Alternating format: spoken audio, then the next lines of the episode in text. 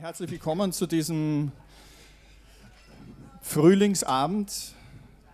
Das Thema ist die Langeweile. Und ich möchte ein bisschen was zur Geschichte, was sich da zu dem Thema getan hat, erzählen. Und natürlich auch dann auf die Jetztzeit und äh, das, wie wir zukünftig mit diesem Phänomen umgehen können, das ja jeder von uns kennt. Ja? Dazu möchte ich ein bisschen was sagen.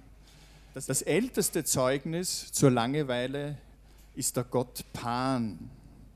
Der Pan, den wir kennen aus dem Pantheismus und so weiter und so fort.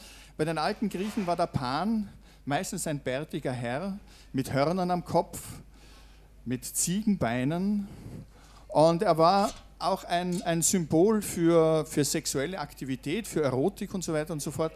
Und es gab aber etwas, da musste man beim Pan vorsichtig sein und das war die Mittagsstunde. Zur Mittagsstunde stellen wir uns vor in Griechenland im Sommer, da ist es ziemlich heiß und niemand will sich da bewegen.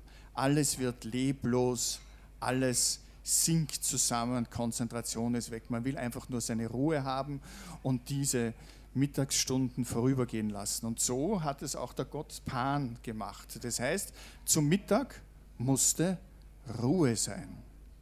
Und wehe, man hat den Gott Pan in seiner Ruhe gestört, dann konnte es sein, dass er, so erzählen zumindest die Geschichten, dass er dann wie ein Wilder in die Herden hineingefahren ist und diese sind dann mit panischem Schrecken, daher kommt der panische Schreck, daher kommt auch das Wort Panik, wenn wir ihm seine Langeweile nicht lassen.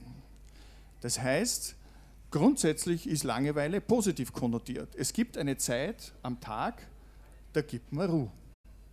Er sagt Siesta dazu.